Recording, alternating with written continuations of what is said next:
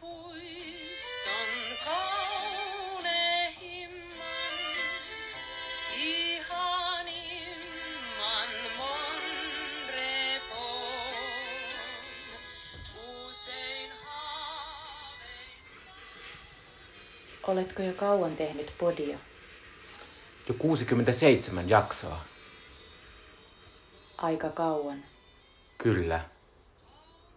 Tervetuloa Jutan ja Mikon popkemuihin eli Jumikemuihin. Minä olen Jutta. Ja minä olen Mikko. Ja tuo tuossa oli Annikki Tähti, muistatkos Monrepoon, klassikko iskelmällään. Ja me puhumme näin, koska tämänkertaisen jakson vuosi on 2002 ja elokuva on Aki Kaurismäen Mies vailla menneisyyttä. Kyllä. Meni hyvin. no toi meni hyvin, mutta, mutta aika vaikeaa pysyä tässä tahdissa, kun itse aika nopea puheinen, niin se on tota, ja sitten kun niitä sanoja pitäisi olla silleen tosi vähän. Kyllä, ja pitäisi pitää niitä sellaisia pohdintataukoja. Mm. Joo, mutta, mutta oli toi tunnistettava. Niinpä. Eikä sanottu kliseitä, kuten onko sinulla tupakkaa? Ei. Nyt se kyllä tosin sanottiin. Mutta siis ää, Jutan ja Mikon Popkemut on siis meidän populaarikulttuuriaiheinen podcast, jossa me ollaan edetty ää, vuodesta 85 kohti nykyaikaa, eli vuosi vuodelta me käydään läpi, mitä sinä vuonna tapahtui, elokuvarintamalla, m- mitä musiikkia kuunneltiin, mitä oskareita ää, saatiin tai jaettiin, ja sitten keskitytään aina yhteen elokuvaan siltä vuodelta. Ja se on tällä kertaa Mies vailla menneisyyttä, Aki Kaurismäen ää, Suomi-trilogian toinen elokuva.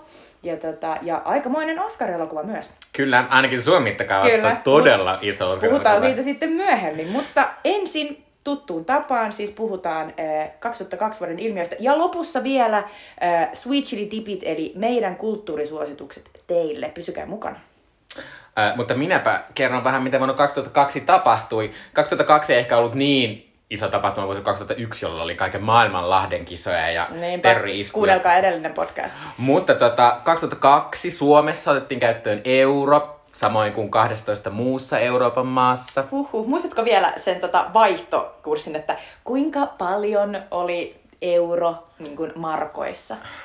Oliko se jotenkin 6,3 jotain? Aika hyvin muistettu. Joo. Joo kyllä se oli jotain tota, tota luokkaa. Joo, mutta se oli hassu, tai tavallaan se on hassu, että euro on semmoinen asia, niin kuin, että itsestä ei tavallaan osaa, koska tollon oli silleen vielä, että mä itse olin, tai että me oltiin tollon niin kuin 16-17-vuotiaita, niin tavallaan sitä rahaa ei ikinä ollut kovin paljon ollut ennen tätä, mm. niin sitten tavallaan ei ole sitä markkamuistoa silleen, koska vasta tuon jälkeen alkoi saamaan semmoista rahaa, mitä pystyy oikeasti käyttämään. Se on ihan totta. Mäkin olen saanut jo kyllä kesätyöliksaa siis ihan markka-ajassa, mutta oikeasti niin kuin, tavallaan ei sitä muista. Ei, mm. ei muista sitä niin kuin, tavallaan. Paitsi ehkä oli, äh, 29 markkaa oli äh, tuntipalkka jossain vaiheessa.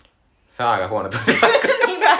Silloin kun mä olin 14-vuotias ja piha- ja puistotöissä. Mutta pitää sanoa se, että, että kyllä me edelleen aina välillä, jos me mietitään tosi isoa summaa, niin, tai, tai sitten mä oon silleen, ajatelkaa, se on XXX markkaa. Oikeesti? Ja Eli sulla on oikeesti, mummo-aivo? Niin, mulla on edelleen vähän mummo-aivo. ihanaa. Mutta se tulee nykyisin aika harvoin, mutta mä edelleen joskus teen niin. Musta on tosi sulasta. Mutta kyllä äh, valuutta vaihtui. Salt Lake Cityssä Amerikassa järjestettiin talviolympialaiset, jotka olivat Suomelle aivan suunnaton menestys, koska Suomi voitti seitsemän mitallia, joista peräti neljä oli kultaista. Siis Äh, mahtavaa vielä edellisvuoden kauheiden sepä. kisojen jälkeen. Ää, Janne Lahtela voitti freestyle-hiihdossa kultaa kumparalaskussa ja Samppa Lajunen voitti jopa kolme omaa niin kuin henkilökohtaista mitallia, koska hän voitti siis yhdistetyn sprinttihiihdon, yhdistetyn normaalikilpailun ja lisäksi hän oli mukana, su- kun Suomi voitti yhdistetyn joukkuekilpailun. Eikä, mä silleen, että missä Sampa Lajunen on nyt? Niinpä. Siitä pitäisi Varmaan tehdä valmentaa juttu. jossain. Öö, sitten tota, äh, 20.2.2002 kello 20 20.02 maailman koettiin palindromipäivän palindromihetki. Ja tota, viimeksi tämmöinen kyseinen ilmiö oli tapahtunut paljon paljon aikaisemmin, eli 11. marraskuuta vuonna äh, 1111 kello 11.11. 11. Toivon, että alivaltiosihteeri otti tästä kaiken irti, koska... Mutta kun, mut kun mun aivot ei selvästi niinku toimi tuossa palindromituksessa, koska mä nyt miettii silleen, no milloin sit seuraava? Ja sitten mä olin silleen, En mä, en mä pysty Viikko. Joo, se oli ihan vaikeeta. Mutta mä en myöskään tiedä, pitääkö tämä paikkaa. Sitä lukiva Wikipediassa olisi mutta hauskaa. Tosi hauska entry kyllä. Öö, suomenkielinen Wikipedia perustettiin. Ennen sitä emme tienneet mitään. Joo, tästä podista ei tulisi mitään ilman. Wikipediaa. Öö, Mars Odyssey, öö, luotain löysi vettä Marsista. Jo silloin. Mm, jo Mä muistan, silloin. että joskus myöhemminkin sitten uutisoitiin, että nyt sitä vettä löytyi. Mm. Öö, Suomeen avattiin tämmöinen kolmas iso kaup... tämmöinen päivittäistavara kauppaketju, eli Lidli tuli Suomeen ja avasi heti kymmenen Mä myymälää. muistan, että se oli sellainen paaria, että kuka sinne menee, niin on todella outoja.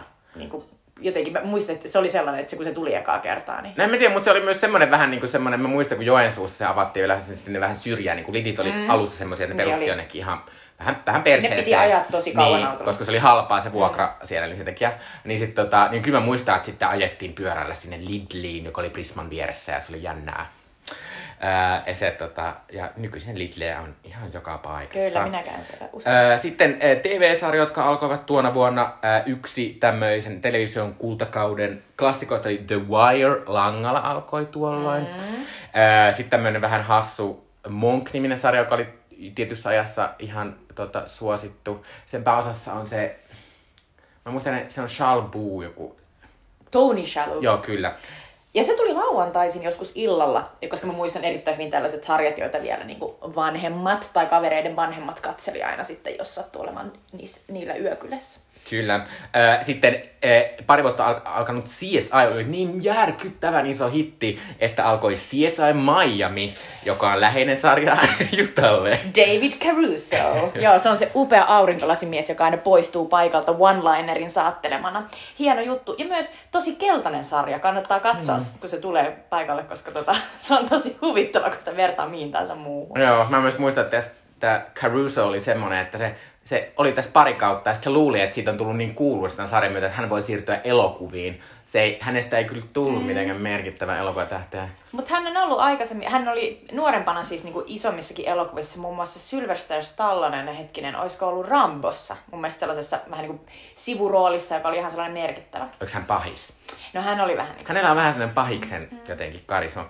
Öö, Tämä pari vuotta aikaisemmin Tosi TV, tosi TV tota, tämmöisen innon ja, ja ilmiön aloittanut Survivor sai jatkoa, kun Amerikassa alkoi American Idol, joka siis on tämmöinen tota, laulukilpailu, joka on tietysti kaikille tuttu nykyisin, mutta tota, tämä järjestettiin ensimmäinen kertaa Amerikassa ja tämän myötä siitä tuli tämmöinen kansainvälinen mm. ilmiö ja pari vuoden päästä Suomessakin. Ja ensimmäisen Idolin voitti Kelly Clarkson, joka on ihana edelleen. Ja se on edelleen aika iso tähti, eikö se olekin? Kyllä, Joo. hänellä on nykyisin oma talk show Amerikasta. Ää, ja sitten tämmöinen, tää on ehkä tämmöinen vähän kulttiasia, mutta tämmöinen. Joss Whedonin äh, skifisarja Firefly. Joka Ää, siis on mun mielestä mahtava konsepti, koska se on kä- käytännössä länkkäri avaruudessa. Ja sitä tehtiin vaan pari kautta, mutta tota, se on semmoinen, että siihen jos on sellainen vähänkään nörtähtävä, niin sä törmäät se jossain vaiheessa. Ja silleen, se on että helppo kat- ottaa haltuun, koska sitä on tosiaankin tosi, tosi vähän oikeasti mm. tehty. Et siinä on se ö, yksi kausi ja sitten ö, elokuva, joka perustuu siihen. Joo, sitä, mä muistan aina vaan sen julisteen, kun se on se nainen, joka on jännässä asennossa. Mm-hmm.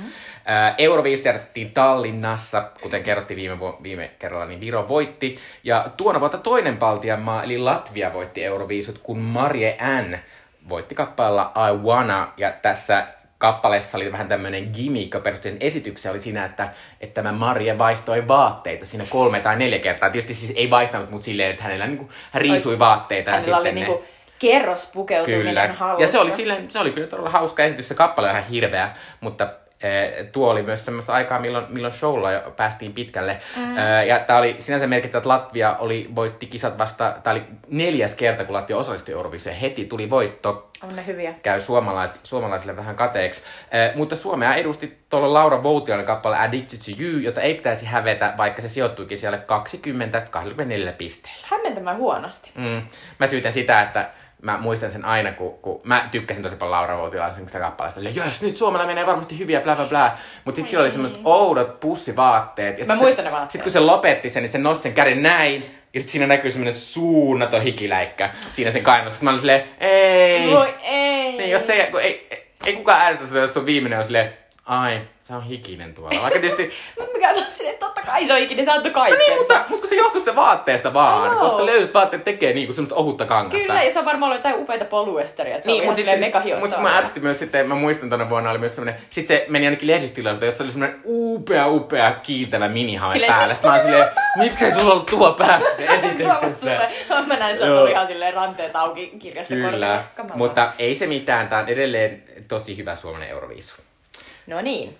Sitten pääsemmekin äh, musiikkiin, mitä maailmalla kuunneltiin sinä vuonna. Äh, jotenkin niinku, tämä on se vuosi, kun nu metal alkoi äh, tota, tulla listoille, ja se on erittäin ajankohtainen myös Euroviisujen kannalta, koska Blind Channel äh, edustaa tänä vuonna Suomea Euroviisussa, ja niillä on sellainen nu metal henkinen, henkinen kappale. Mutta siis äh, maailmalla äh, listan ykkösenä oli yhtye, josta on tehty siis mun mielestä ihan tällaisia niin kuin akateemisia, akateemisia tutkimuksia siitä et, et, vihasta, joka kohdistuu tähän yhtyeeseen. Eli Kanadan lahjamaailmalle Nickelback. Nickelback. How you remind me. Oi. Nickelback on paras bändi sen takia, että tulee Kanadasta, koska mä olin vaihdossa ja mulla oli monia kamalalaisia kavereita, sitten mä aina käännin Oliko ne silleen, Nickelback? Ei, kun, ei kun sitten mä pilkkasin niitä, että niin teiltä on tullut toi Justin Bieber ja Celine Dion ja Nickelback, että tosi hienosti, tosi hienosti. Mutta siis Nickelback on jotenkin hassu siinä, että et, et, et siinä on, si, sillä tota, laulajalla on niin sellainen maneerinen niin se lauluääni, sellainen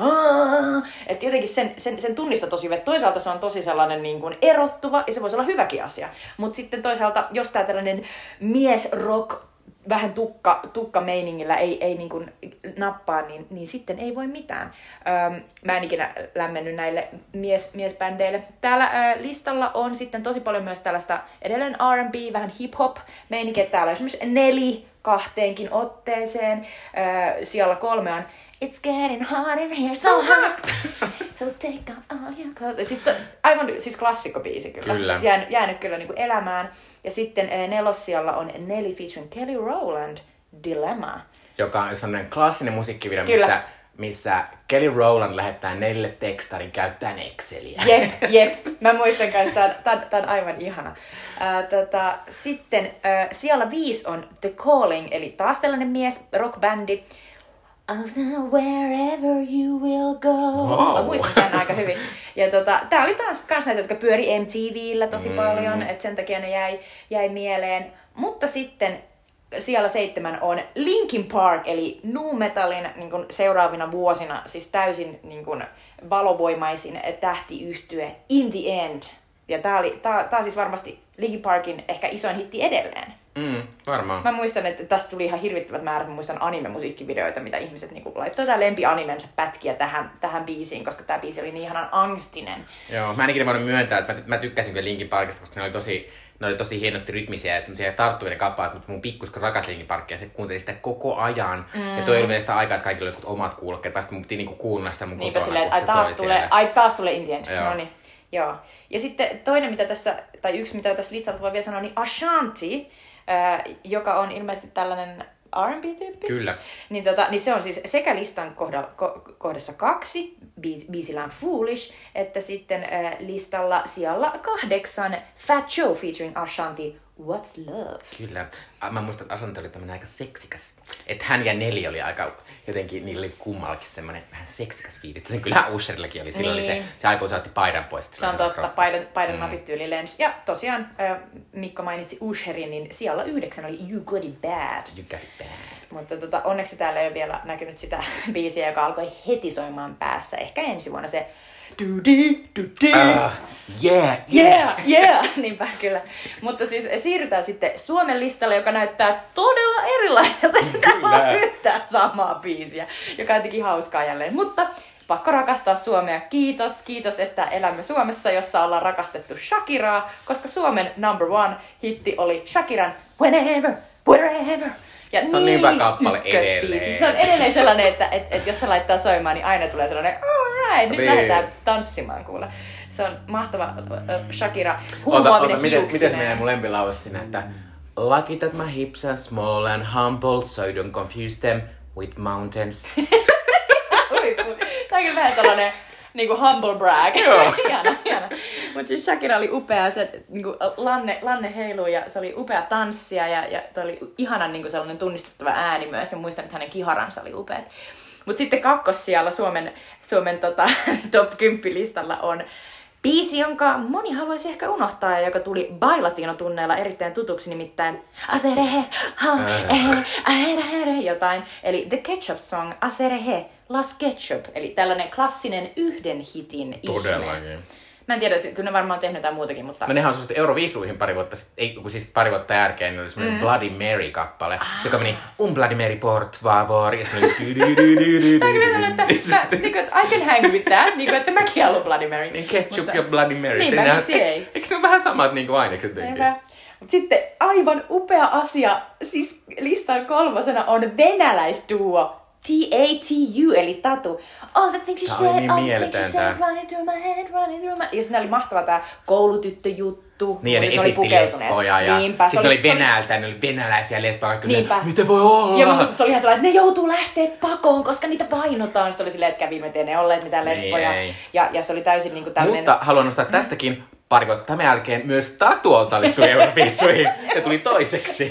Ja siis ei mikään ihme, koska siis kyllä, kyllä tämä oli heti niin kuin tä, tällä hitillä niin kuin näki, että, että tota, tämä oli erittäin hyvin äh, siis brändetty. Mm, ja jotenkin mietitty, että, että mitkä on ne jutut, millä tätä myydään. Että lesboja ja tota, koulutyttöjä. ja näin. Hieno konsepti. Niinpä. Äh, nelossijalla on Suomen Kwan. Kyllä, Dynasty!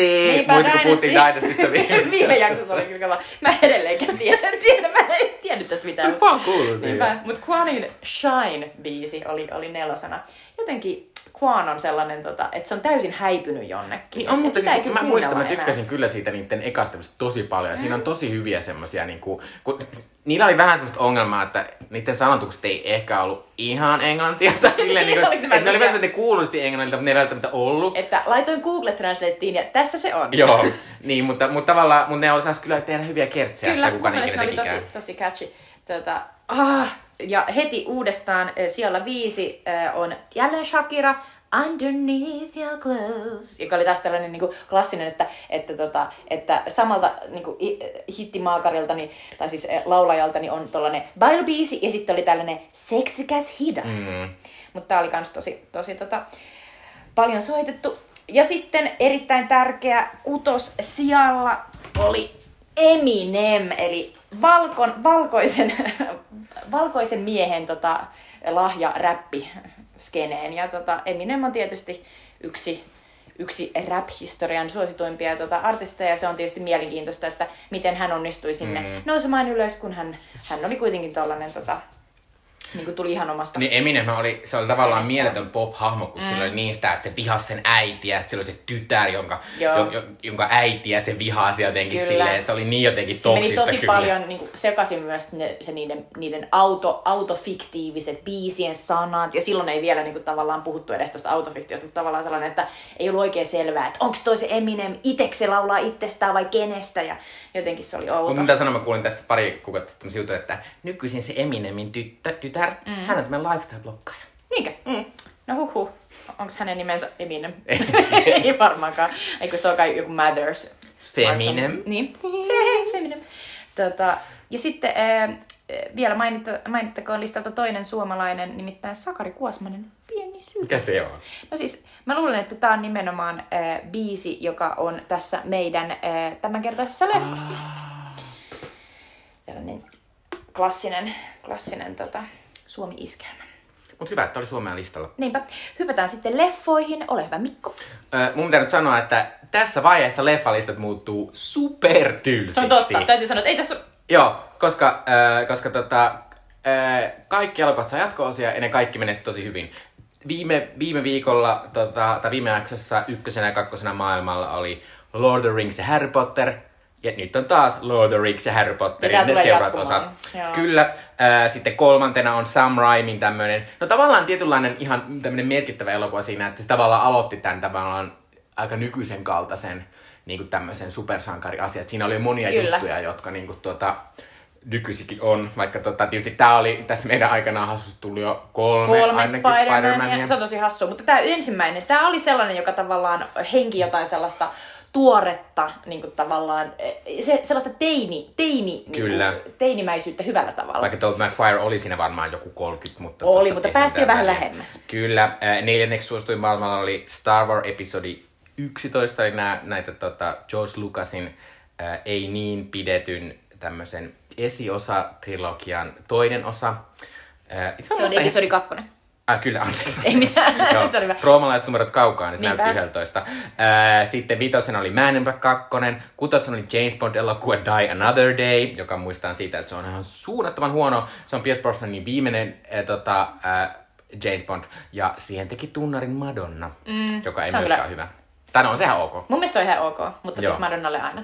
Ää, Seiskana on tämmöinen äh, origineeli elokuva, eli tota, ää, M. Night Shyamalan, Sha, mitä mä sanotaan? Shyamalan. Shyamalanin Signs.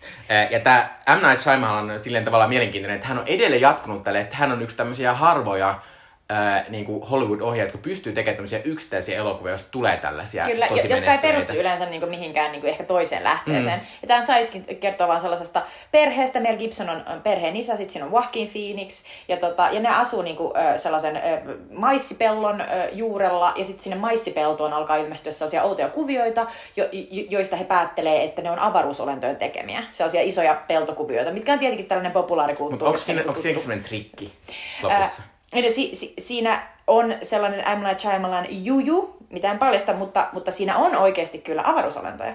Ja, tota, ja mä muistan, että mä kävin katsoa tässä, tämän leffassa, tämä oli todella vaikuttava. Ja sitten tämän jälkeen tuli mun mielestä mun sellaisen niin teini-iän ehkä yksi tärkeimmistä elokuvista, eli The Village, joka me itse asiassa katsottiin just tota, pari viikkoa sitten ihan huvikseen, kun se, kun se sattui löytymään tota, jostain palvelusta muistaakseni, niin, niin, niin nämä Shyamalanin leffat, äh, ehkä ennen Splittiä, niin on aika kiinnostavia. Siellä, sit sen jälkeen tulee ihan mielettömiä, sen Villagein jälkeen se teki tosi, tosi tota, huonosti menestyneen sellaisen Lady in the Waterin. Mm. Että sillä, sillä, sillä tuli aika nopea sellainen, sit sellainen äh, ikään kuin downer siinä sitten Mutta viime myös. vuosina hän on taas noussut. Niinpä, että se on tosi kiva. Ja siinä mielessä on kiva juttu, että hän tosiaan tekee aika tämmöisiä, niin kuin, että ne ei perustu pääosin. Kyllä hän teki, hän teki sen, se joka perustui siihen anime-sarjaan, tää, tää, tää Joka on Avatar hänen- Last Airbender. Joo, joka on hänen suosituin elokuvansa mm. toki.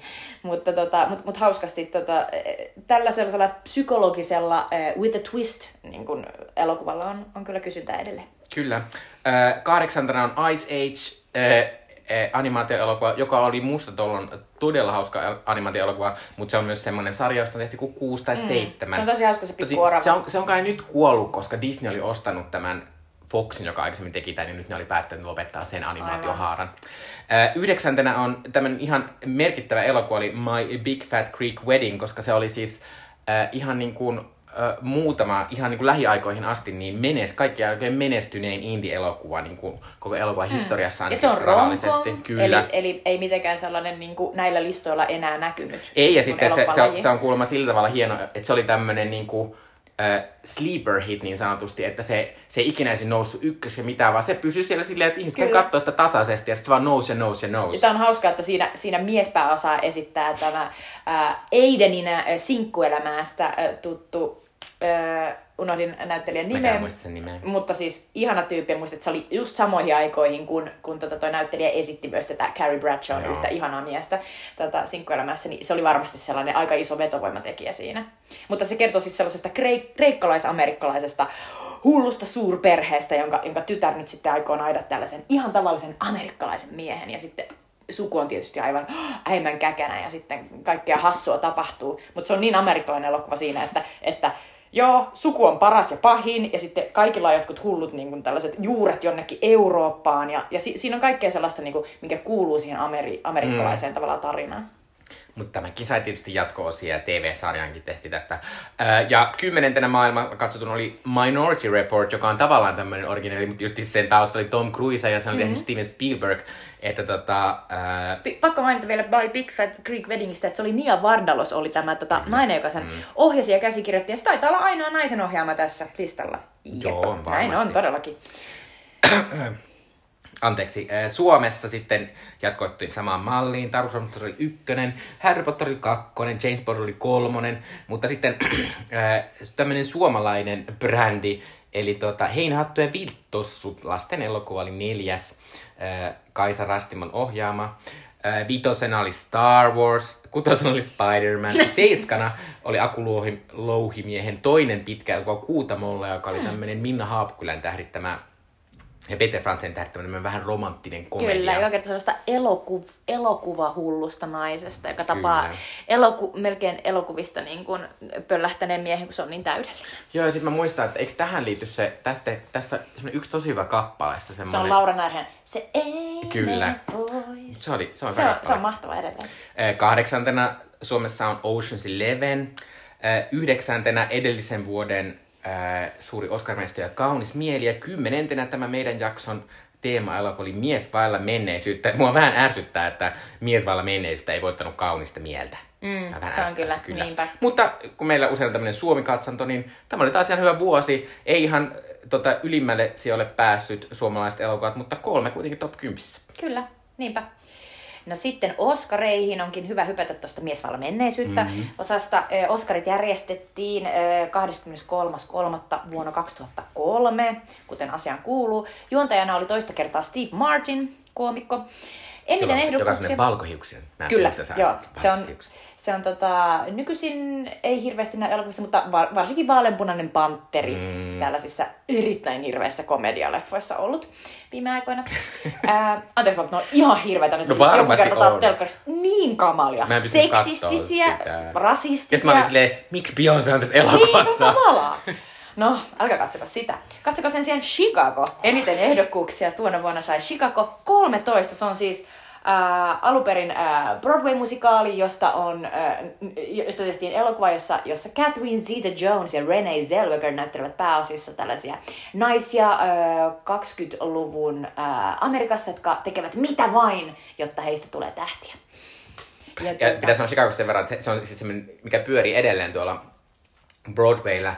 Ja sitten usein tähän, tässä elokuvassa siihen Renee Zellwegerin rooliin, niin siihen on palkattu joku vähäksi aikaa semmoinen joku nuori naistähti, että muun muassa, muun muassa Emma Stone on esittänyt sitä tietyn aikaa ja Sienna Miller ja niin kuin, että heillä on tällainen, että aika monella tämmöisellä nuorella tähdellä on niin kuin ollut siellä mm. oma paikkansa.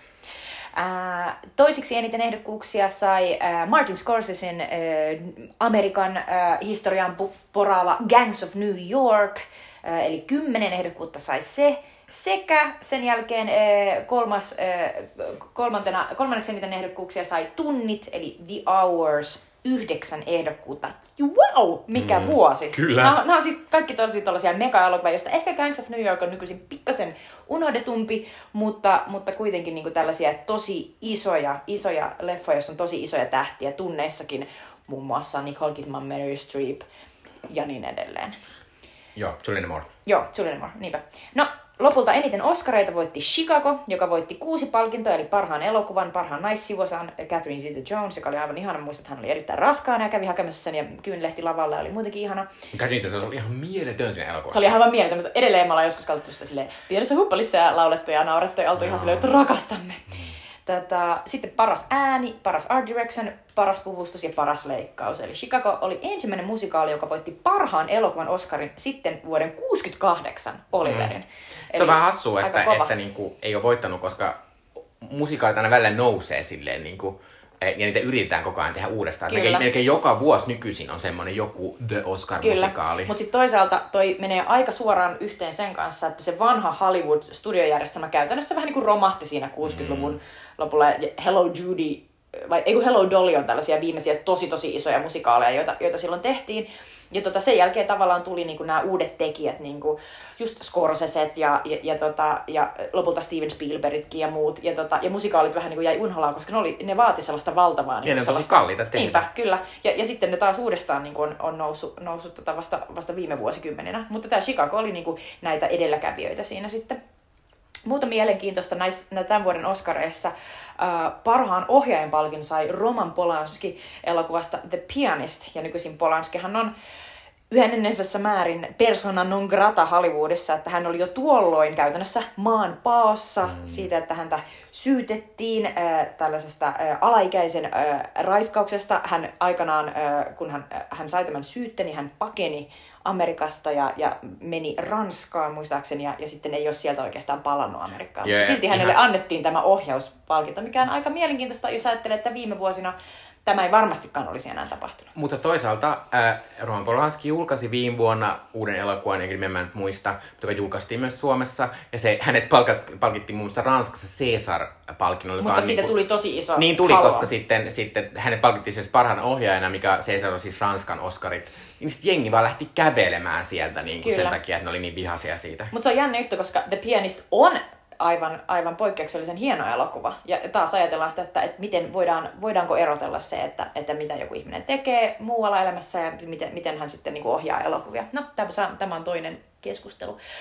Parhaan alkuperäisen käsikirjoituksen palkinnon voitti Espanjan laajemaailmalle Pedro Almodovar elokuvasta. Puhuu no. hänelle. Äh, Almodovar oli ehdolla myös parhaan ohjaajan kategoriassa. Harmi, ettei voittanut. Se Puhuu hänelle on nimittäin aivan upea, ihana, koskettava elokuva.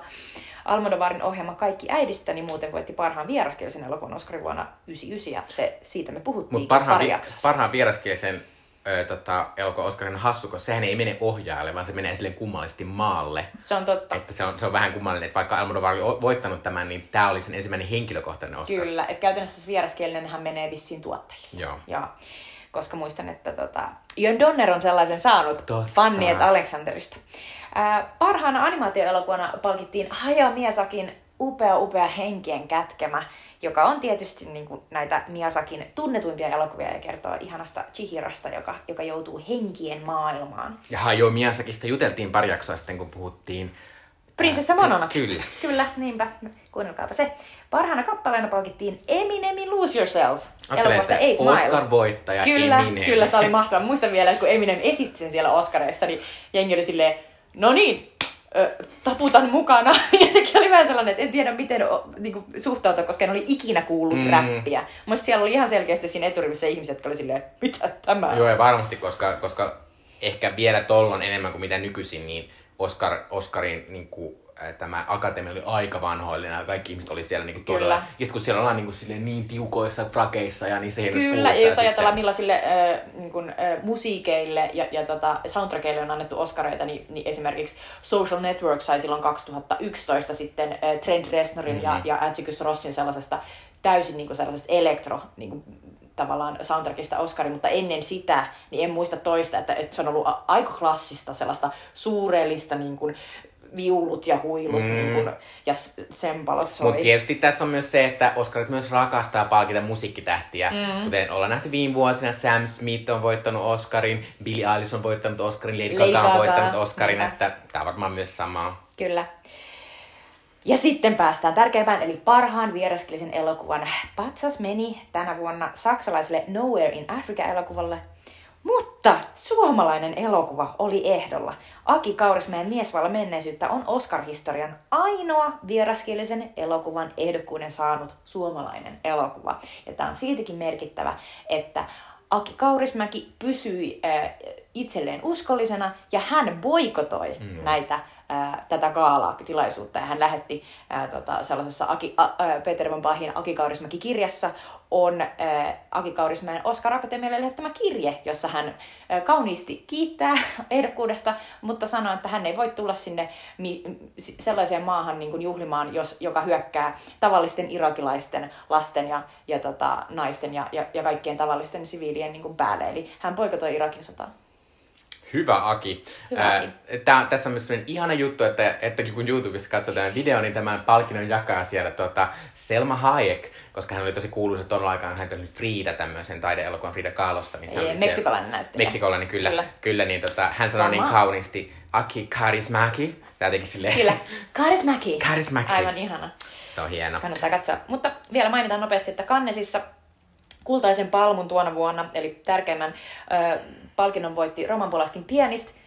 Mutta voimmekin siirtyä sitten Mies vailla menneisyyttä elokuvaan ja puhua vähän lisää Kannesista. Ole Kyllä. hyvä. Mikko.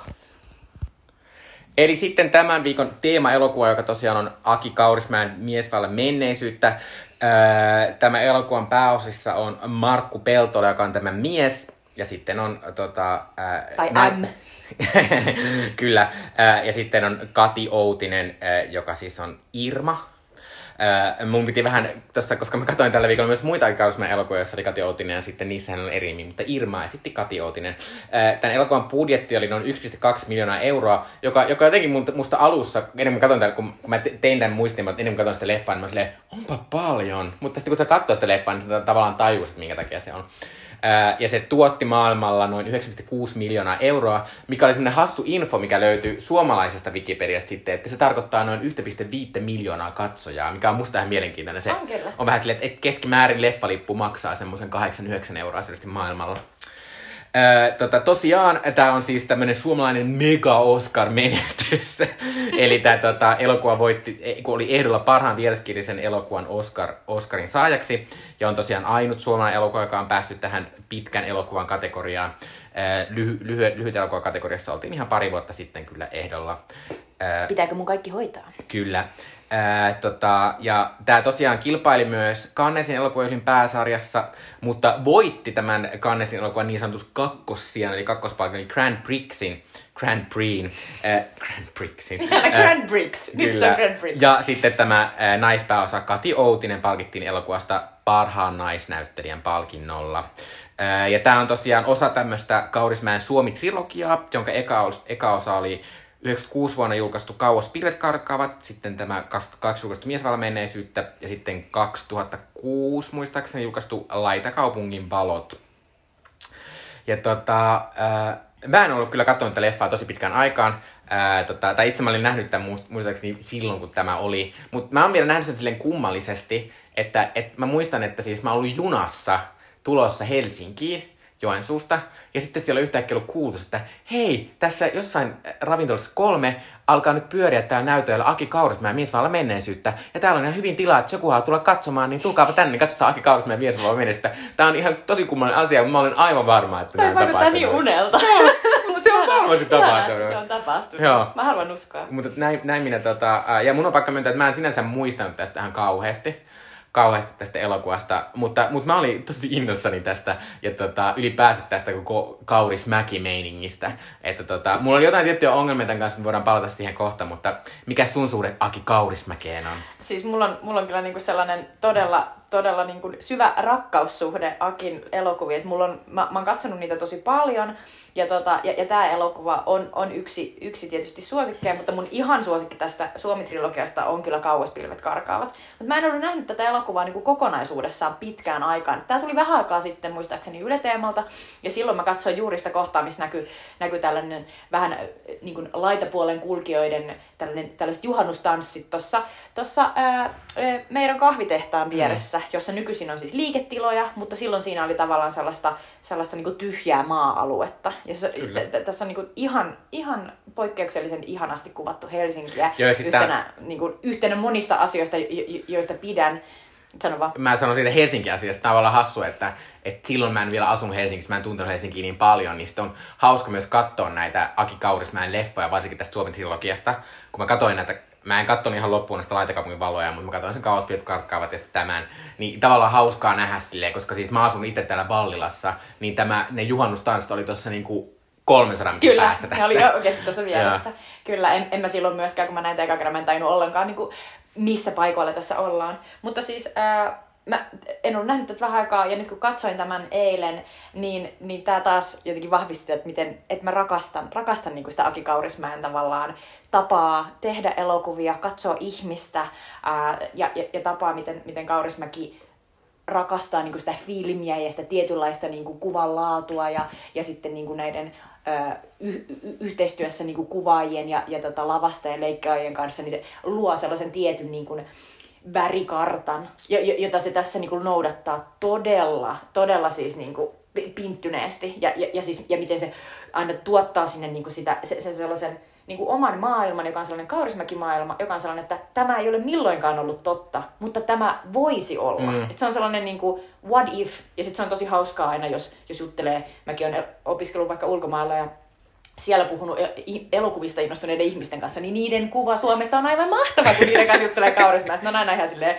oh my god, you have such lively people living under the bridge. Silleen, no, but yes, but no.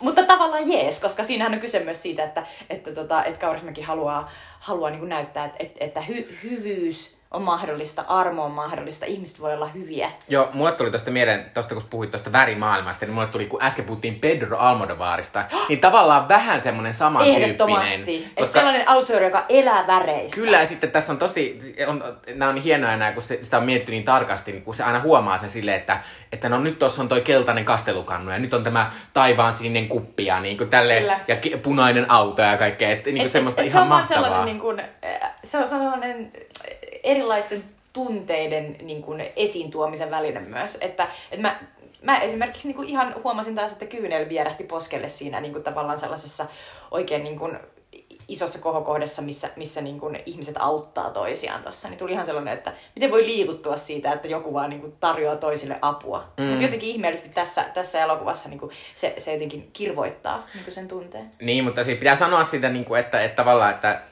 kun mä vertasin tähän sitten siihen, siihen kauas Pillet karkaat elokuvaan, mistä ei, ei tarvitse puhua, mutta, mutta siinä kuitenkin se ote on aika realistinen, mm. että nämä on tämmöisiä ihmisiä, jotka tekee, siinä ihmiset, niin kuin, se kertoo, että pariskunnasta saa potkut ja sitten selvitä tästä Kyllä. eteenpäin. Että He asuvat niin ihan normaalissa asunnossa ja Kyllä. kaikkea. Niin sitten tässähän on todella semmoinen satumaailmamainen, niin kuin, että tuolla jossain Helsingin laidalla on tämmöinen ihmeasia, Konttikylä. missä ihmiset asuu kontissa ja heillä on tämmöinen tosi ihana elämä siellä, missä jotenkin pienissä piireissä hoitavat näitä asioita. On kaiken maailman pahishahmoja ja semmoisia poli- poliisia, joka on vähän semmoinen mm. töykeä ja sitten häntä pitää Mutta vähän toisaalta auttaa. ja... on kivoja. Mutta sitten toisaalta sit siinä näkee myös, että et, et sit se ei ole toisaalta ihan niin, niin kuin tavallaan hyvää ja kaunista, koska sit siihen kuuluu myös se, että joku on alkoholisti. Että jos sille antaa rahaa, se pitäisi hakea maitoa Mm. ja munia ja tulla kotiin, niin sitten se kuitenkin keksi jotenkin sen, että minä mä lähden ryppäämään. Mutta sitten jotenkin se tuodaan silleen niin kuin pehmeästi, että, Niin. että eihän hän mitään pahaa tarkoittanut ja kas, nyt hän on taas Niin ja tässä. sitten sit vähän silleen, että, että siinä on siis se semmoinen yksi mahtava, mahtava mies, joka niinku auttaa tätä, tätä miestä siinä alussa.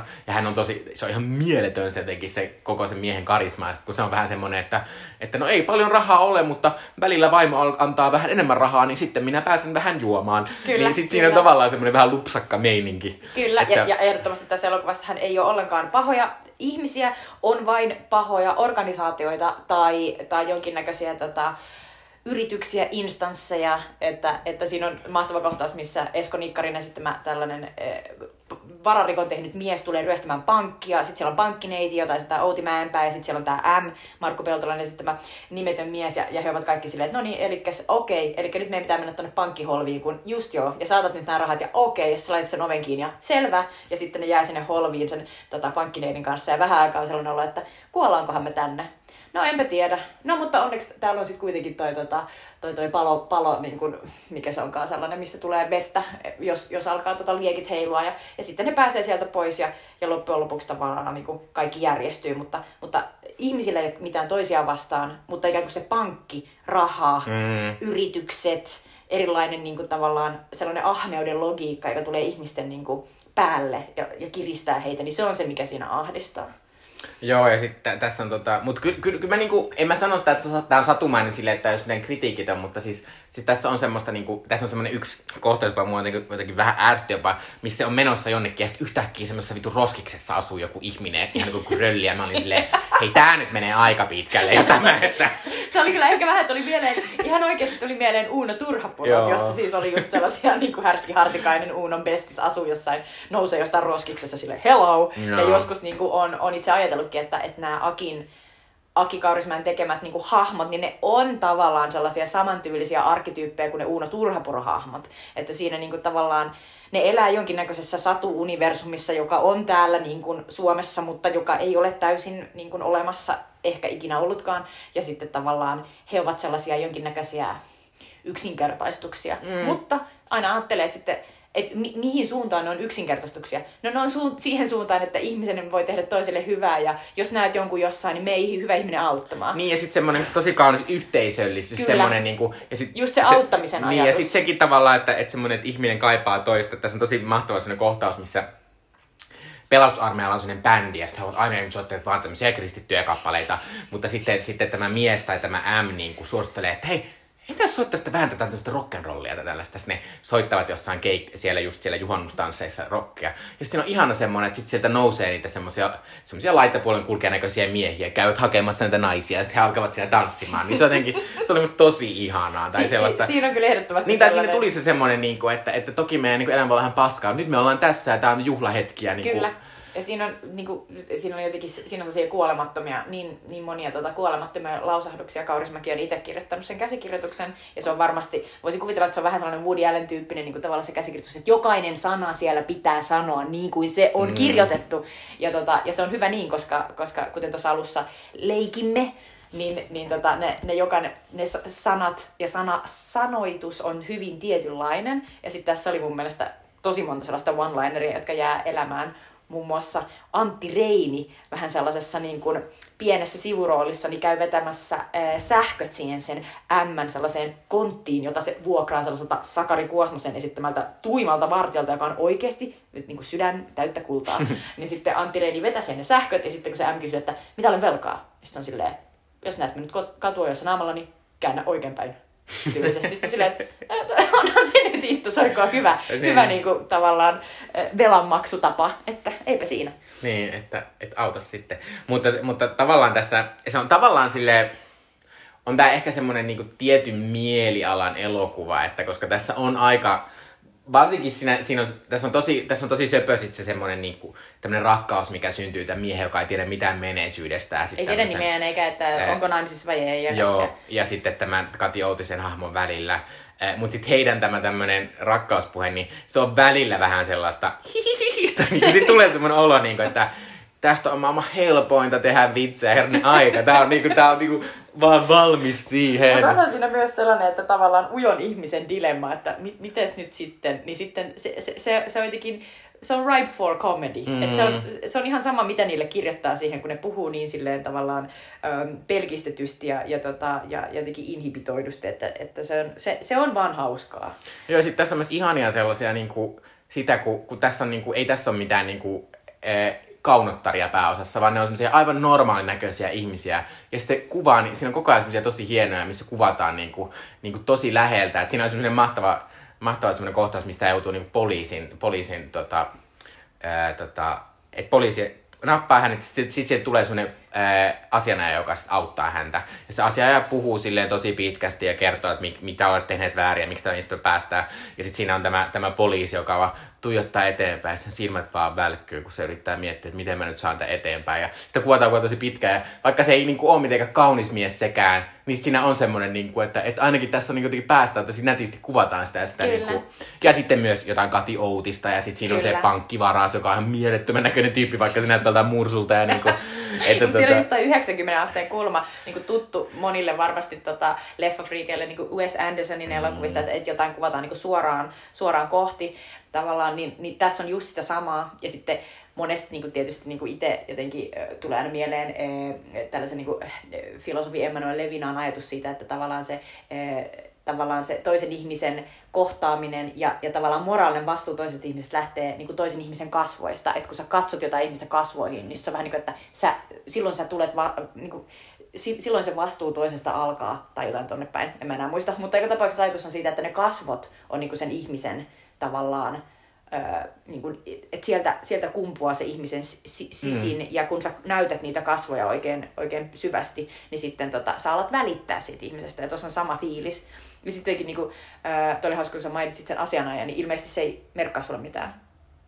Koska silloin, kun mä katsoin tätä tekaa kertaa, niin mun äiti oli heti silleen, "Oh, Matti Vuori! Ja oli tällainen, että se on ollut ihan sellainen niin kuin, tavallaan tosi niin kuin julkis asiana ja tällainen niin kuin tunnettu, tavallaan tällainen oikeusoppinut, jolla on ollut jonkinnäköinen syöpä. Sen mm-hmm. takia hänellä on niin kuin se niin kuin pu- puheenparsi niin, niin tota, vaikea ja hän on ollut tällainen niin kuin, o- o- oikeus niin kuin asiamies niin kuin köyhien puolella tyyppinen, niin äiti oli, äiti oli heti silleen, että, "Oo, että, että hänet bongasin heti.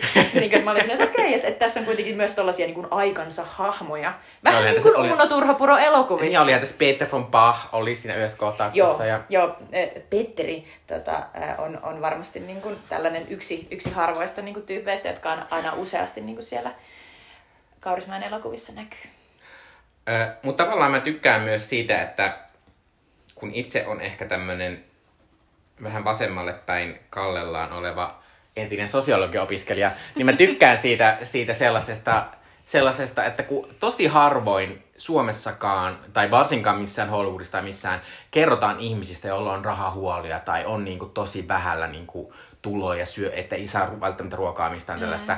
Niin, niin kuin Britanniassa Ken Loach. Niin, mutta se- tavallaan sitten siinä on se, kun se Ken Loachin juttu on se, että kaikki on vitun hirveetä. Mutta tässä tavallaan se, että et toki niinku puuttuu näitä asioita, mitä meidän yhteiskunta katsoo, että hyvää elämään tarvitsee. Mutta sitten on näitä kaikkia muita tosi hienoja juttuja, mikä tekee sitä elämästä kuitenkin mm. niinku tosi hyvää, Ja kivaa tässä ja niin kaunista. kyseenalaistetaan se, että, että itse asiassa mistä se, mistä se hyvä elämä Mm, mm, koostuu. mm. Mm. Että sehän koostuu niin kuin tämän elokuvan mukaan niin kuin siitä lämmöstä, joka on ihmisten välillä ja just siitä yhteisöllisyydestä, Mm. minkä sä mainitsit.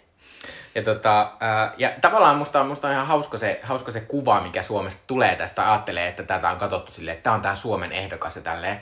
Niin onhan tässä semmoista, semmoista vähän, no okei, okay, se hyvinvointiyhteiskunta-asia ei ehkä ihan toimi, koska hän menee sinne työkkäriin ja on siellä silleen, mitä? No et todellakaan saa mitään. Mutta toisaalta siinäkin on se, että no sinulla ei ole nimeä. Niin. Vaikea antaa. Niin ja sit sitten toki, siinä on, toki siinä on se, että siinä on se, se Kelan työntekijä, on, joka yrittää vähän olla silleen niin kuin, Kyllä. Että, että minä kyllä auttaisin sinua, josta minun pomon ei olisi näin paskata sinun takana. Että, Niinpä. Eli tässä on taas se niinku, tavallaan, että se syy on jossain niinku, Mm, ylempänä. Että se mm. tulee niinku, pai, pai, paineena sieltä ylhäältä. Ja, tota, ja, ja sitä kautta niinku, varmaan poliitikoilta ja loppujen lopuksi. Mutta mut on, on tämä niinku, jotenkin ää, myöhemmin, kun, kun Kaurismäki on, on julkaissut taas uusia elokuvia, niin sehän on siis mä oon lukenut niin kun, ää, esimerkiksi siitä, siitä Kaurismäki-kirjasta, jo- jonka mainitsin, missä oli tämä Oscar Akatemia-kirja, niin, niin siellähän Kaurismäki sanoi sano tämän elokuvan kohdalla esimerkiksi, että, että ainahan minä niin tavallaan teen näitä samoja elokuvia, että tavallaan niin saman laitan ja, ja taas kerran tässä mennään, niin, niin, niin, niin onhan se tietysti totta, että hän, käy, hän niin pyörii saman teeman ympärillä, mutta mutta jos se on se, joka tavallaan sua innoittaa, niin miksipä ei? Että tavallaan, että et on sitten toisia ohjaajia, joilla on niin kuin, että et on erikseen ne ohjaajat, jotka tekee tavallaan minkä tahansa sisällön, mutta jollain niin kuin eri tavoilla. Mm. Ja sitten on taas sellaisia ohjaajia, jotka on silleen, että minua kiinnostaa erityisesti tämä ihmisten välinen kontakti ja tavallaan se yhteisöllisyys. Ja sitten nämä väri, tikkurilla Mm. mm. värikartat. Ja, ja tässä se sitten on. Ja sitten mä teen sen aina uudestaan. Niin sitten kun esimerkiksi viimeisimpänä tuli tämä nyt mä en muista, auta minua, tota, tämä Kaurismäen elokuva, joka kertoo tästä ranskalainen Mm, Ah, se, niin, ö, tässä on ollut tosi monia elokuvia, mutta, mutta se viimeisin, joka, joka kertoi tästä, tota, jonka pääosassa oli tällainen Suomeen maahan muuttanut jäbä. Huh, voi ei, tässä menee hetki, kun Hetki googletus. Hetken googletus. Mikko jatkaa. Öö, niin, niin, tota, tota, tota. Ei, mutta se on, mut se on totta, että pitää sanoa se, niin että minä kun yritin tässä nyt katsoa, minä katsoin Kauspiot-karkkaat, sitten katsoin tämän Miesvalon menneisyyttä ja sitten katsoin vielä tätä Laitakaupungin valoa jonkin verran. Niin toki siinä on se, että niitä ei ehkä kannata katsoa silleen tosi pienellä Toivon aikavälillä. tuolla puoleen. Kyllä. Tämän elokuvan kritiikeissä toistui se, että no niin taas, Mm. mm. tämä on tämä sama elokuva uudestaan. Tässä on vielä sushi-kohtauskin. Sillä tässä Koska tässä on sellainen mieletön kohta lopussa, missä tämä M syö junassa sushia. Kyllä. Mutta siis joo, niin piti sanoa siitä, että, että kyllä se sitten niinku alkaa niinku, se alkaa vähän tyydystyttää, jopa naurattaa, kun mä katsoin sitä laatakaupungin valoja ja sitten kun ne istuu siinä autossa olema, menossa leffaa ja tulossa leffasta ja sitten mä oon silleen, no voi ei, että niinku, tavallaan se korostus, että ei kukaan puhu noin, eikä niinku maailma toimi noin oikeasti, mutta sitten tavallaan tämmöisissä pienissä osissa niin se mulle toimi tosi hyvin. Ja sitten musta oli myös hauskaa, että mä olin tavallaan unohtanut sen, että, että miten tärkeä se sinne visuaalinen puoli näissä sitten on, mikä on niinku melkein jotenkin mulle nautinnollisempi kuin se, se, miten ne puhuu tai se kokonaan se juoni esimerkiksi. Että se oli tosi mahtavaa. Että mä olin heti silleen, vitsi, pitäisi enemmän maalata seiniä niin, että puolet on toisella välillä ja puolet on jollain muulla värillä, koska tässä oli tosi monia sellaisia asioita, mistä, mitkä oli silleen maalattu. Musta se oli hienoa. Mutta toi on varmasti niinku, tosi, toi on ihan niinku, loistava tapa katsoa tätä elokuvaa. Että, että Kyllä. suosittelen juuri tuota Mikon linssien läpikatsomista. Mutta tota, äh, jos lopetetaan puhumasta Viensvalan menestä, niin sitten mä haluan puhua sinu, kysyä vähän sinulle, että, että milloinka veikkaat, että onko Suomelle tulossa ehdokkuuksia tässä nyt lähiaikoina? Että oletko miettinyt tätä, että mm. miten Suomi voisi päästä? Tänä vuonnahan Suomen Oscar-ehdokas oli Tuve, joka oli kyllä oikein hyvä elokuva, mutta kyllä. Ehkä vähän mun mielestä semmoinen vanhanaikainen, tietysti semmoinen Ei epokkityyppinen. siis, mulla on lähinnä sellainen olo, että, että, että se voi tapahtua ihan, ihan minä tahansa hetkenä niin kuin se, seuraavan vaikkapa viiden vuoden aikana. Koska, koska meillä on tosi mahtavia Mm. uusia tekijöitä, että meillä on, meillä on niin, kuin niin monia ää, tyyppejä, jot- jotka on jo to, tosiaan saaneet kannuksia, että Selma Vilhunen ja, ja, tota, ja Kirsikka Saari ja, ja, tota, ja, ja, ja, ja kumppanit ää, Elli Toivoniemet niin oli silloin Oscarissa lyhytelokuvallaan. Sitten on Juho Kuosmanen, joka on, joka on siis voittanut Kannesissa ja, tota, ja, ja tällaista. Eikö se nyt ole tekemässä sitä Rosa Liksomin sitä, sitä Joo, junaleffaa? on. Et se, se, se voisi olla erittäin tämä hytti numero kuusi, mm. Niin tota, vai oliko se kuusi vai... Musta se ehkä Joo, kuusi, joo. niin, tota, niin, niin se on, se on ihan, ihan, ihan tosi, tosi potentiaalinen. Ja sitten meillä on monia muitakin tekijöitä vielä. Nämä oli vain muutamia mainitakseni, mutta tuntuu, että meillä on tosi paljon, meillä on sellainen nuori polvi, jotka, jotka tota, tosiaan on tosi innostuneita niin kuin eri tavalla niin kuin tekemään elokuvaa ja niillä on erilaisia tavallaan tulokulmia siihen ja tosi niin kuin, visuaalisestikin niin kuin näyttävää. Ja, ja just se ää, toi, tota, hymyilevä mies oli, oli ihan mahtava esimerkki Mm, siitä, että miten, mm. miten niin kuin, tollainen uuden polven elokuva pystyy vangitsemaan siis Hollywood-ihmisetkin, että et muistan kun tota ton, sen upean Oscar-elokuvan ohjaaja se Oscar-elokuva, joka, joka meinasi voittaa siinä vuonna, kun La La Land voitti, mutta ei voittanutkaan. Moonlight. Moonlightin Joka ohjaaja. voitti siis. Niin, joka voitti siis, totta, sori, muistin väärin. Mm. Joo. Mutta Moonlightin ohjaaja siis äh, fiilisteli aivan järjettömästi hymyilevää miestä silloin, ja mä muistan, että no niin, siinä on kyllä ihminen, jolla on varmasti hyvä maku, koska hänen oma elokuvansa on myös loistava. Äh, joo, mä, mä oon vähän samalla linjalla, että, että kyllä mä uskon, että Suomi täältä niin kuin nousee kohtonne, koska Suomessa tehdään koko ajan musta mielenkiintoisempaa elokuvaa. Viimekin vuonna oli musta useampikin tämmöinen leffa, jotka oli todella niin kuin erinomaisia. Nimenomaan Tuve oli tosi hyvä, mutta sitten oli esimerkiksi Seurapeli, Seurapeli oli kyllä, joka, oli, joka oli tosi hyvä. Ja sitten, ja musta tuntuu, niin kuin, että, että Suomessa ollaan, kun Suomessa oli tosi pitkään semmoinen, että tehdään vaan näistä tämmöisistä mahtimiehistä ja mahtinaisista. Kansallisista tärkeistä aiheista. Niin kun päästään siitä eroon ja tajutaan, niin kuin, että me ollaan tämmöinen moderni yhteiskunta, ollaan tämmöisiä samoja tavallaan teemoja, mitä maailmalla koko ajan mietitään, niin, niin, ja niistä tehdään koko ajan elokuvia, niin tota, ää, ja sitten ja sitten ehkä myös sitä semmoista eri, tiettyä erityislaatuisuutta, mikä meissä sitten kuitenkin on täällä tämmöinen pikkumaa mm. täällä ää, Euroopan sivussa, niin tota, Ja kyllä se auttaa, että, että jos on tällaisia niin kuin, kaurismäkeläisiä niin kuin, tavallaan eri tapoja tehdä elokuvaa. Mm. Niin kuin just tämä Almodovar, että tuskinpa espanjalaiset on silleen, että no tämä on just niin kuin meillä Espanjassa aina, vaan se on enemmän silleen, mitä helvettiä toi tyyppi tekee tällaista outoa homo-espanjaa, mm. jota ei ole olemassakaan, paitsi jossain oudossa läävässä. Niin. Silleen, niin, mutta se on nyt kuitenkin se, joka vie teitä maailmalle. Niin. Mutta on, on mä niinku, en mä, en mä niinku monena vuonna ajatellut, että, että Suomi pääsi. Kyllä mä silloin harmitti, kun se hymyilevä mies ei niinku päässyt pidemmälle. Se oli, se oli niin lähellä. Se kuitenkin voitti myös niinku Euroopan Oscarin. Mm. Ja, ja tota, se, oli, se, oli, se oli niin upeeta. että silloin oli just sellainen olo, että et me, meitä ei olekaan luotu vaan pysymään täällä omassa niin kun, Niin. pikku... Mutta mä mietin sitä, niinku, että Kuplassa. jos Suomi voittaisi joskus tämän parhaan vieraskielisen Oscarin, tuntuisikohan se samalta kuin Lordi voitti Euroviisut? Tuntuisikohan se samalta? Musta se tuntuisi paremmalta varmaan vielä. No musta luultavasti ei, mutta, tuota, mutta olisi se tosi hienoa. Kyllä. Mä katsoisin sen tuhat kertaa sen. Että toivottavasti pian. And the best film goes to... Finland. Ne ei sano niin. mutta- Joo, no, vaan silleen, Finland is the best. Yeah, Finland is the best, koska se, se, nimi, se nimi varmasti on. Joo, mutta tota, äh, meillä on tässä lopussa tämmöinen, että me kerrotaan meidän suosikki asia tai elokuvaa tältä vuodelta. Ja mä voin aloittaa. Mun suosikki on tämmöinen, mun pitää alustaa tätä silleen, että mulla oli kesällä semmoinen asia, että minä vuokrasin leffoja hirveästi kirjastosta ja sitten minulla oli tämmöinen Charlie Kaufman äh, kohta. Äh, ja tota, Charlie Kaufman kesä. Niin, Kuulostaa tai- silleen, onko hauska? Oli se yllättävän hauska. Mutta, mutta katsoin ensimmäistä kertaa Adaptationin, joka on Charlie Kaufmanin kir- käsikirjoittama ja sitten Spike Jonzen ohjaama. Tämmönen, se on vähän kummallinen elokuva, joka kertoo tämmöisestä, se käytännössä kertoo Charlie Kaufmanista, joka yrittää tehdä versiota semmoista, että kir- käsikirjoittaa versiota tästä kirjasta ja sitten sen kirjan kirjoittajasta, että miten se on kirjoittanut sen kirjan.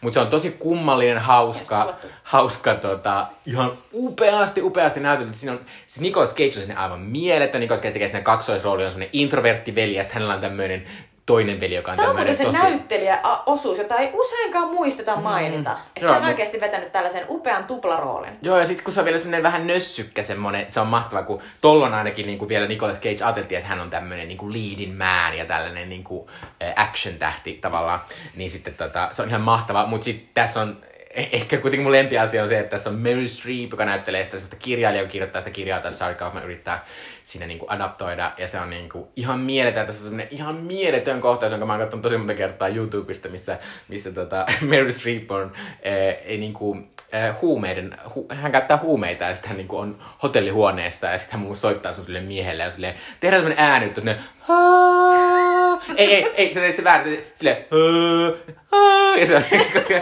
ja, ja, ja, ja siis silloin on kun se pesee hampaa, niin se alkaa kuulla ne hampaan äänet, ja sitten kattelee siinä. Ja se on niin mahtavaa, että, tota, ää, että tota, ää, se, on, se on ihan mahtavaa. Ja tää oli tämmönen mulle ihan täysin uusi löytö, että tota, tosi hieno. Mutta mun pitää nostaa myös toinen asia. Ää, Chicago on semmoinen elokuva, jonka voisin katsoa ihan milloin vaan. Eli se ihan, että Chicago on mun suosikki. Tupla. Niin. Täytyy sanoa, että upea. Okei, okay, mun suosikki vuodelta 2002 on, on tällainen aikanaan äh, straight to video tai straight to DVD niin julkaisu ainakin Suomessa. Äh, ja mä taisin tilata tämän Briteistä aikanaan, eli Secretary. Ooh. Äh, se on tällaisen äh, Steven Sheinbergin, joka on siis ohjaaja, joka on tämän jälkeen ohjannut Fur-elokuvan, joka kertoo tota, tällaisesta kuuluisesta valokuvataiteilijasta, jota esittää siinä elokuvassa Nicole Kidman. Onko tämä se, mistä Nicole Kidman on lyhyt tukka, semmoinen Joo. tumma? Ei ku, ei ku, vai onko? Öö, en ole ihan varma. Voi, voi olla. Tota, ähm, mutta siis tässä elokuvassa Secretaryssä äh, pääosassa on ihana Maggie Gyllenhaal sekä todella outo ja vähän kuuma James Spader. ja tota, tää on siis tosi Oi ei, elokuva mun siitä, että... kautta sanot noin, koska mä just haukuin James Spaderia mun serkulle sunnuntaina. No ei, sun pitää sanoa sille, että kato Secretary kuitenkin. Ei kun mä haukuin sitä, niin mä vihaan sitä. Se tykkäsi James Spaderista. ah, no mutta ootko sä nähnyt tätä elokuvaa? En. No niin, eli siis James Spader esittää sellaista ö, asianajajaa, joka, joka hankkii itselleen duunin tällaisen tota, sihteerin, ö, jota esittää Maggie Gyllenhaal. Ja tämä on elokuva, joka kertoo siis tavallaan myös tällaisen nuoren naisen ö, mielenterveysongelmista. Tässä heti alussa käy ilmi, että, että Maggie Gyllenhaalilla on ollut tällainen jonkinnäköinen tota, mental breakdown, ja, tota, ja, ja hän muun muassa ö, on viilellyt itseään ja, ja ei, ole, ei ole kovinkaan kunnossa, ei ole kauhean tasapainoinen, mutta hän kuitenkin pääsee tällaiseen työhön, joka on niin kuin tällaisen matalan kynnyksen työ. Että hän, hän menee sihteeriksi sellaiseen asianajotoimistoon. Mutta sitten tosi nopeasti käy ilmi, että se asianajotoimisto on outo ja se James Spaderin hahmo on todella outo. Ja sitten käy ilmi, että, tota, että James Spader on, on tällaiseen eh, BDSM-meininkiin niin kuin kallellaan, ja sitten Maggie Gyllenhaal löytää itsestään innokkaan kokeilijan. Ja sitten heille tulee sellainen mahtava seksisuhde, joka ö, tapahtuu pääosin siellä toimistolla. Ja, tota, ja, ja sitten tämä elokuva kehittyy sellaiseksi lopulta vähän siirappiseksikin niin kuin rakkaustarinaksi näiden välillä, mutta ö, siinä matkan varrella ö, kaikki se, mitä ne kokeilee, on jotenkin tosi hauskaa ja aikanaan niin kuin, tosi sellaista niin kuin, mun mielestä niin kuin, silmiä avaavaa. Et mä en ollut nähnyt ollenkaan mitään tämän tyylistä niin kuin, tavallaan vakavasti otettavaa, ää, tavallaan romanttista niin kuin, tarinaa kahden ihmisen välillä, jossa oltiin silleen, että no, niillä on myös tällainen juttu, missä ne satuttaa toisiaan. Ja mä muistan, että tämän elokuvan ympärillä oli tavallaan silloin niin kuin jossain Live Journal-yhteisössä aika sellainen iso sellainen following, missä ihmiset oli ihan silleen, "Oh, että onko tällaista? Ja jotenkin se oli sellainen, mi- missä ihmiset niin kuin tavallaan heräsi tähän maailmaan. Ja nykyisinhän tietysti tiedetään, että BDSM on sellainen aika sellainen tavallinenkin juttu, mikä voi innostaa ihmisiä, mutta sitten tietenkin tämä elokuva oli sellainen silmiä avaava. Sitten mä muistan, että Maggie Gyllenhaal on tässä aivan upea nimenomaan sen takia, että miten hienosti se näyttelee sellaista sellaista niin kuin tavallaan ihmistä, joka, joka kamppailee niin kuin oman, oman niin kuin mielensä kanssa, mutta joka myös kauheasti haluaa, haluaa rakastua ja haluaa niin kuin olla rakkauden arvoinen. Ja samoin tämä James Bader. Tässä, mun mielestä se on ehkä, tämä on niin kuin toksisen maskuliinisuuden niin kuin purkuelokuva, koska tämä James Bader myös on tässä tosi herkkänä ja haavoittuvana. On, on jotenkin niin kuin, näyttää itsestään sellaisia erilaisia puolia, mitä tällaiset miespääosa romanttisessa komediassa yleensä tekee. Ja Mulla on kaksi huomiota. Eh, Nyt mä viime ymmärrän, miksi sä innostuit niin paljon näistä Fifty Shades of Grey-kirjoista.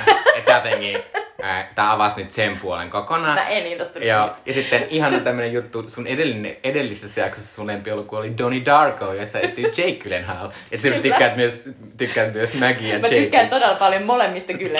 Kyllä. Kumpi on sun lemppari, mä valita? Apua. Öö, Maggie, koska mm. tämä elokuva on niin ihana. Katsokaa se. Kyllä. Äh, kohta vielä Sweet Chili Dipper. Eli loppuun vielä Speechy Dip, eli meidän kulttuurisuosituksia teille. Eh, Minun kulttuurisuositus on ehkä niin kaukana sadomasokismiseksi kuin voin olla, eli brittiläinen eh, suuri keramiikkakisa, tosi TV-sarja Yle Areenassa. Vaikka toki mä ymmärrän, että keramiikkaan ja dreijaamiseen liittyy semmoisia seksijuttuja Niin, ala Ghost. Niin, Niin. kyllä. Äh, mutta tota, tää ei ole silleen kauhean seksikäs sarja, mutta tää on semmonen sarja, että tästä tulee kauhean hyvä mieli. Tässä on käytännössä äh, Great British Bake Off, mutta tässä tehdään kaiken maailman maljakoita ja vessanpyttyjä ja teeastiasta. Ja, ja tää on, tota, tää on tosi, tosi, tosi ihana sarja ja tässä on tosi, tä, tosi, tässä on kyllä tosi kivasti tuoda esiin kaikkia näitä erilaisia juttuja, mitä save, savea valamalla voi tehdä. Ja sitten musta ihanaa tämmönen, kun näissä on, ne, ne on tavallaan amatööriharrastajia nämä kaikki, ja sitten ne on aika vaikeita välillä ne asiat, mitä ne tekee, niin se semmoinen, niin kuin, että se onnistumisen ilo on tosi mahtava. Ja tota, ää, tää on vähän hassu, kun siinä varsinkin se toisella kaudella, tätä on siis Yle kolme kautta, mä oon katsonut nyt kaksi kautta, niin tässä, tässä toisella kaudella niin, niin se muuttuu niin todella paljon. Great British Bake Off, niin kuin samanlaisia, siinä on samanlaisia juttuja koko ajan, mutta sehän ei minua haittaa, koska mä tykkään myös Great British Bake Offista. Mutta tästä tulee, tähän, tässä, tästä tulee niin kiva olo. Sitten tässä tä, tavallaan savevalonnassa on tosi kiva semmoinen tahti, koska sitä pitää koko ajan sitä savea, kun sä teet sitä niin sun pitää ensin muotoilla, sit sun pitää kuivata, kuivaa päivä ja sitten sit sä koristelet, sä teet jotain ja sitä poltetaan neljä päivää ja niin että tässä on tämmönen outo tahti tässä sarjassa. Ää, mutta tota, ää, se, se tavallaan tuo tästä, tekee tästä vähän erilaisen. Ää, niin tota, tää on tosi kiva tämmönen korona-ajan hyvän mielen asia. Ja, ja kyllä ihan hienoja juttuja, että saa tehtyä siellä, siellä tota, siitä savesta. Että kannattaa katsoa Yle Arnassa kolme kautta. Ää, jos ei jaksa, kat- jos haluaa kokeilla, niin kannattaa aloittaa toista kautta, se on paljon paremmin kuin se eka kausi. Mä oon kattonut joitakin hajajaksoja ja on, on näyttänyt jotenkin ihanalta, että mm. sellaiset, johon voisi vähän hurahtaa. Mm-hmm. No mun suositus on ö, neljä tuntia kestävä Zack Snyder's Justice League, joka löytyy nyt HBOsta. Ja, tota, ja mä suosittelen tätä, vaikka se on tosi pitkä, mutta hear me out. Minä ja Mikko ollaan, ollaan tosi, tosi innostuneita oltu näistä sarjakuva-elokuvista, joita on tosiaan tässä viimeisen 20 vuoden aikana tehty aika paljon. Mutta tota, mä en ollut ikinä niin kuin, innostunut näistä, näistä tota DCn muista hahmoista kuin Batmanista. Että tavallaan, ja, ja niin kuin, Ja vähän Wonder Womanista. Joo, joo, kyllä Wonder Womanista tietysti myös, mutta niin kuin tavallaan tässä eh, se Justice League oli sellainen elokuva, jota, jota meni katsomaan silleen, niin kuin, että okei, nyt on niin kuin Batman, Wonder Woman, sitten on joku outo kyborg ja sitten on tämä Flash, josta ei ole varma, ja sitten on tämä niin kuin, varmaan pahalta haiseva, mutta tosi hyvän näköinen tota, eh, Jason Momoa, joka on tämä Aquaman, ja sitten se oli tämä Joss Whedonin ohjaama, ja se, se, jätti, se jätti jotenkin niin, kuin niin blandiksen olon, että se ei millään tavalla kolahtanut, mä en välittänyt niin kuin siitä niiden, niiden ryhmittymästä, ja siis me, mä oon kuitenkin käynyt katsomassa ne kaikki Marvel-elokuvat, tai no about kaikki, missä on ollut niin kuin kaikki Iron Manit ja, ja, ja, tota, ja, ja muut, niin, ja Thorit, niin sitten jotenkin jäi sellainen olo, että et, et tässäkö tämä oli? No, Zack Snyder ei katsonut tätä äh, Joss Whedonin Justice Leaguea, vaan otti asiakseen tehdä oman versionsa, jota varten hän sai myös 60 miljoonaa käyttää kuvatakseen siis lisämateriaalia tavallaan. Ja, ja, tota, ja, ja täytyy sanoa, että, että se neljä tuntia on pitkä aika, mutta sen aikana mä koin jotain todella ihmeellistä. Mä aloin oikeasti välittää niin siitä Justice League-porukasta. Ja ennen kaikkea mä aloin välittää ensinnäkin Supermanista, johon mulla oli tullut erittäin kylmä ö, suhde, muun muassa Man of Steelin ja sitten Batman vs. Superman elokuvien kautta. Ne on molemmat ihan hirveitä. ne on niin kuin Hirveitä ihan sellaisia, että hyi, että, että niin kuin välttäkää niin kuin, kuin ruttoa.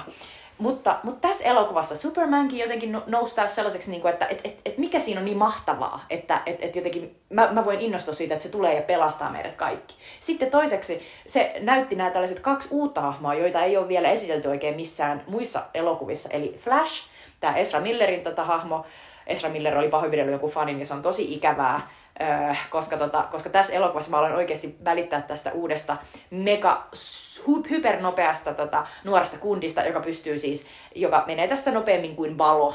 Ja, tota, ja, ja siinä on tosi mahtava niin kuin se, tavallaan, se, se uusi tavallaan, e, niin kuin tapa ilmaista se, että millaista se on, kun joku menee niin nopeasti. Et se, on jotenkin, niin kuin, se oli melkein innovatiivista. Niin kuin, että siinä oli oikeasti keksitty jotain uutta tähän elokuvaan. Ja sitten toisaalta tässä on myös tämä Cyborg, eli tämä Victor, en muista sukunimeä, Mäkään. mutta, mutta, mutta se on taas tällainen niin kuin, ö, musta tavallaan tällainen niin kuin, nuori urheilija, joka siis joutuu sellaiseen kauheeseen auto-onnettomuuteen ja sitten, sitten herää niin kuin isänsä kokoon kursimana sellaisena kyborgina ja sitten, ja sitten jotenkin niin kuin, tässä aiemmin on, on, jäi sellainen olo siitä Joss Whedonin elokuvasta. Se on lähinnä niin kuin sellainen sivuhahmo, joka on täynnä vihaa ja that's it. Ja sitten tässä tuli tosi paljon niin kuin, tavallaan sellaista syvyyttä siihen. Mutta se, mikä tässä oli myös erityisen hienoa, oli se, että ka- poissa olivat ne sellaiset Joss Whedonin vähän niin kuin sellaiset 90-luvulle jääneet sellaiset snarkit, niin kuin sellaiset haha vitsit, jotka ei ollut ollenkaan, ne oli vähän niin kuin kylmiä ja ehkä vähän julmiakin usein. Ja tilalla oli se sellainen äh, Zack Snyderin Watchmen äh, filmatisoinnista tuttu sellainen niin kuin upea paisuttelu, joka tuli silleen tosi makeen näköisinä hidastuksina. Ja tässä tuntuu, että ne, ne oikeasti niin kuin tavallaan ajoi asiansa, koska tässä on niin valtavia voimia omaavia hahmoja. Ja sitten tässä on sellainen upea, upea megapahis, joka, jo- joka on, siihen liittyy sellainen uskonnollinen fanatismi, että se sellainen Steppenwolf-niminen, tosi pelottavan näköinen sellainen tota, pahistyyppi, joka kuitenkin niin kuin pelkää ja palvoo sellaista mega mega pahista. Ja, ja sitten se tavallaan niin kuin on valmis orjuuttamaan kaikkia muita niin kuin maailmoita, jotta se saa niin kuin anteeksi siltä megapahikselta pääsee sen suosioon. Ja siinä oli jotain sellaista tosi hauskaa niin kuin tavallaan vähän sellaista samanlaista outoa, niin kuin aitoa sellaista niin kuin pahan ja sellaisen niin kuin orjuuttamisen fiilistä kuin noissa uusissa Star Warsissa, kun, kun oli se hemmetin tota, natseja muistuttava niin kuin se u, uusi